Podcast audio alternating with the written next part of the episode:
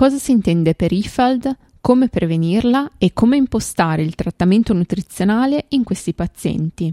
Oggi lo scopriremo con l'aiuto del dottor Marchina Davide, dietista, laureato presso l'Università degli Studi di Padova e con esperienza sia in ambito di libera professione sia nel contesto della ristorazione collettiva.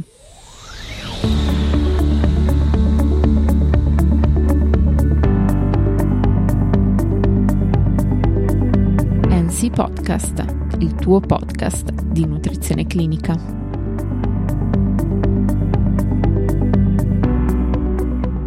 Buongiorno a tutti, io sono Silvia Lazzaris, la conduttrice di NC Podcast e vi do il benvenuto a questa nuova puntata.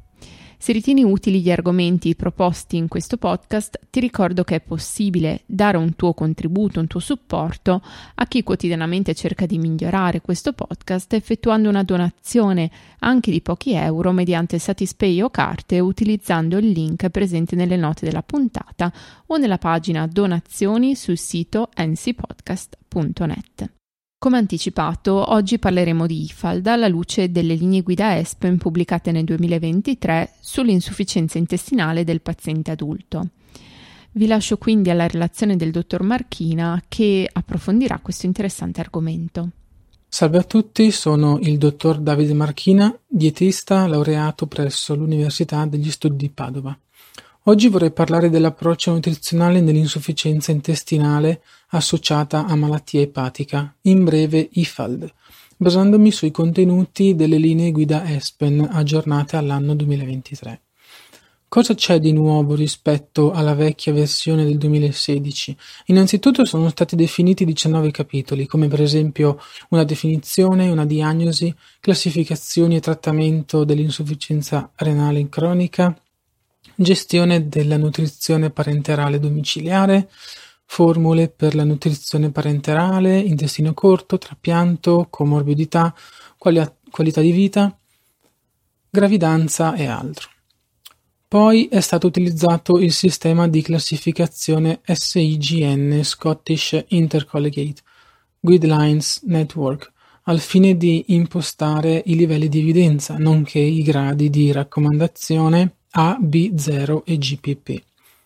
Infine è stato rivisto tutto il linguaggio di scrittura, infatti per ogni grado di raccomandazione vengono utilizzati termini come dovere oppure si dovrebbe e è possibile rispettivamente per i gradi A, B e 0. In ogni caso per approfondire questi miglioramenti è possibile consultare il punto 2 delle linee guida. Iniziamo dalla definizione.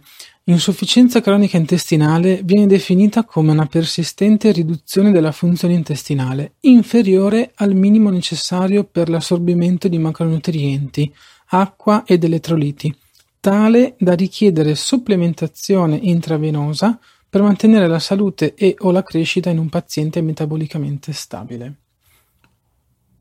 Al fine di prevenire la malattia epatica, le linee guida presentano delle raccomandazioni di grado B con un forte consenso del 100%. Tra queste abbiamo prevenzione della sepsi o gestione, se presente, preservazione della lunghezza dell'intestino tenue e il mantenimento o ripristino del colon in continuità con l'intestino tenue, mantenimento dell'assunzione orale o enterale e ove possibile, considerare la reintegrazione di nutrizione enterale eh, domiciliare o distale nei pazienti con intestino tenue non in continuità.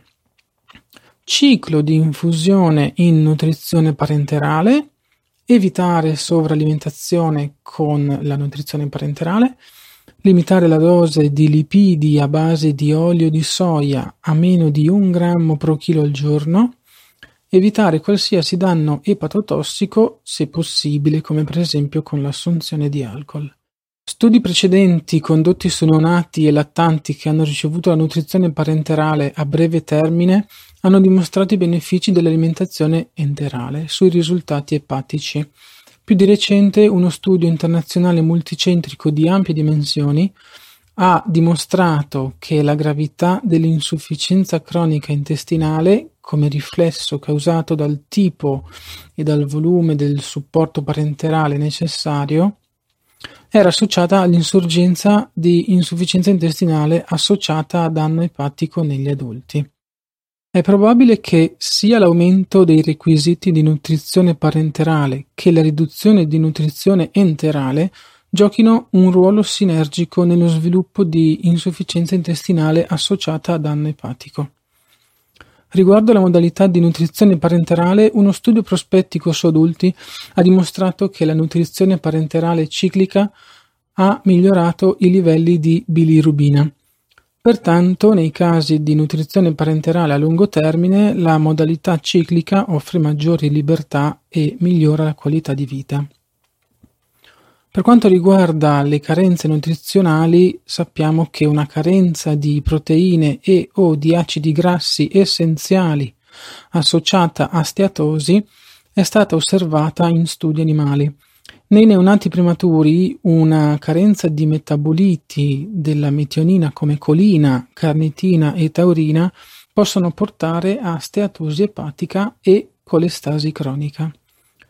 Pertanto l'integrazione di taurina si è dimostrata efficace nei neonati e nei lattanti. Per gli adulti non ci sono studi comparabili, sappiamo però che la carenza di carnitina negli adulti non ha influenzato l'insufficienza intestinale associata a malattia epatica. Piccoli studi hanno mostrato che l'integrazione di colina negli adulti può migliorare le transaminasi epatiche, Tuttavia, per la nutrizione parenterale la somministrazione è complicata perché quantità sufficienti risultano instabili nelle soluzioni delle sacche. Riguardo gli eccessi eh, nutrizionali, un sovraccarico di glucosio può causare maggiori picchi di insulina, l'ipogenesi epatica e l'accumulo di trigliceridi all'interno degli epatociti, aumentando il rischio di disfunzione epatica. Un eccesso di lipidi può anche avere un effetto dannoso sulla funzione epatica.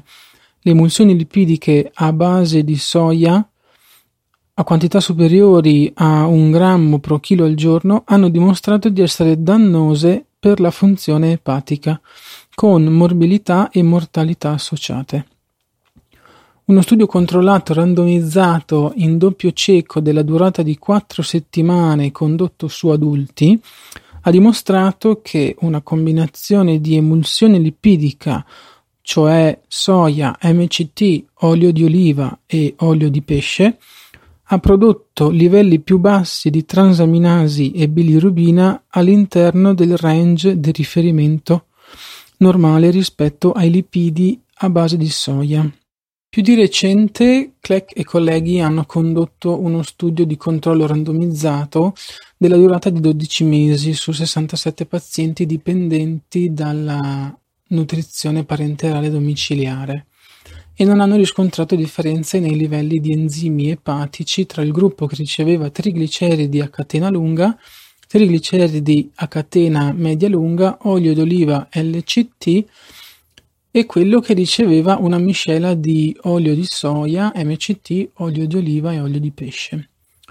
Gli autori hanno notato che l'uso di olio di oliva potrebbe essere associato a una diminuzione dei livelli di bilirubina nel siero, sebbene il gruppo che riceveva emulsioni di olio di oliva avesse livelli di bilirubina più elevati all'inizio dello studio. In questo studio nessun paziente ha sviluppato una carenza di acidi grassi essenziali. Gli autori hanno successivamente pubblicato uno studio di follow-up di cinque anni in modalità open label e ancora una volta non hanno riscontrato differenze tra i gruppi nei test di funzione epatica, se non una significativa riduzione della concentrazione di bilirubina media nel gruppo dell'olio di soia, MCT, olio di oliva, olio di pesce rispetto al valore iniziale. Una recente revisione sistematica che ha valutato gli effetti di diverse formulazioni di lipidi per la nutrizione parenterale domiciliare ha identificato 10 studi, tra cui studi controllati randomizzati, studi prospettici di coorte e studi trasversali, che confrontavano emulsioni lipidiche e uno studio che confrontava emulsioni lipidiche con nutrizione parenterale domiciliare senza lipidi. Questi studi hanno dimostrato che le emulsioni contenenti olio d'oliva e o olio di pesce erano associate a un rapporto di acidi grassi omega 6 omega 3 inferiore e a riduzioni positive dei marcatori della funzione epatica. Tuttavia, gli autori hanno concluso che ulteriori studi sono necessari prima di poter trarre conclusioni definitive sul valore clinico delle emulsioni a base di olio d'oliva e o olio di pesce nella popolazione della nutrizione parenterale domiciliare. In supporto a questa conclusione, un'altra recente revisione sistematica che ha incluso sei studi di controllo randomizzato che confrontavano due o più emulsioni lipidiche intravenose ha anch'essa concluso che non ci sono prove sufficienti per determinare la superiorità di una formulazione rispetto a un'altra, sebbene abbiano sottolineato che nessuno degli studi ha riportato la carenza di acidi grassi essenziali.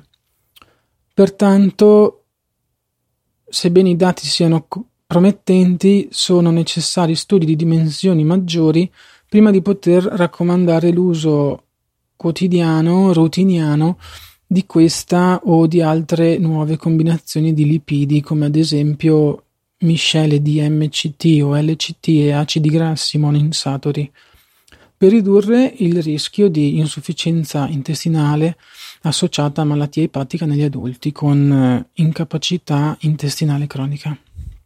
In sintesi, il trattamento dell'IFALD dovrebbe basarsi su riconsiderare tutte le misure per prevenire l'IFALD, rivedere il componente lipidico della miscela di nutrizione parenterale al fine di diminuire la quantità totale e o il rapporto di acidi grassi polinsaturi omega 6 e omega 3, rivedere qualsiasi potenziale focolaio infiammatorio o infettivo e escludere o gestire, se presenti, altri fattori causativi della funzione epatica normale.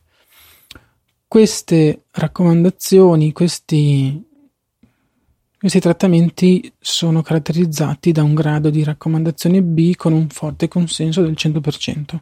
Come delineato nella dichiarazione di posizione ESPEN sull'insufficienza intestinale associata a malattia epatica, è importante escludere altri fattori causativi che dovrebbero essere indagati e gestiti nei pazienti con insufficienza intestinale cronica, che a loro volta presentano una funzione epatica anormale secondo le linee guida standard.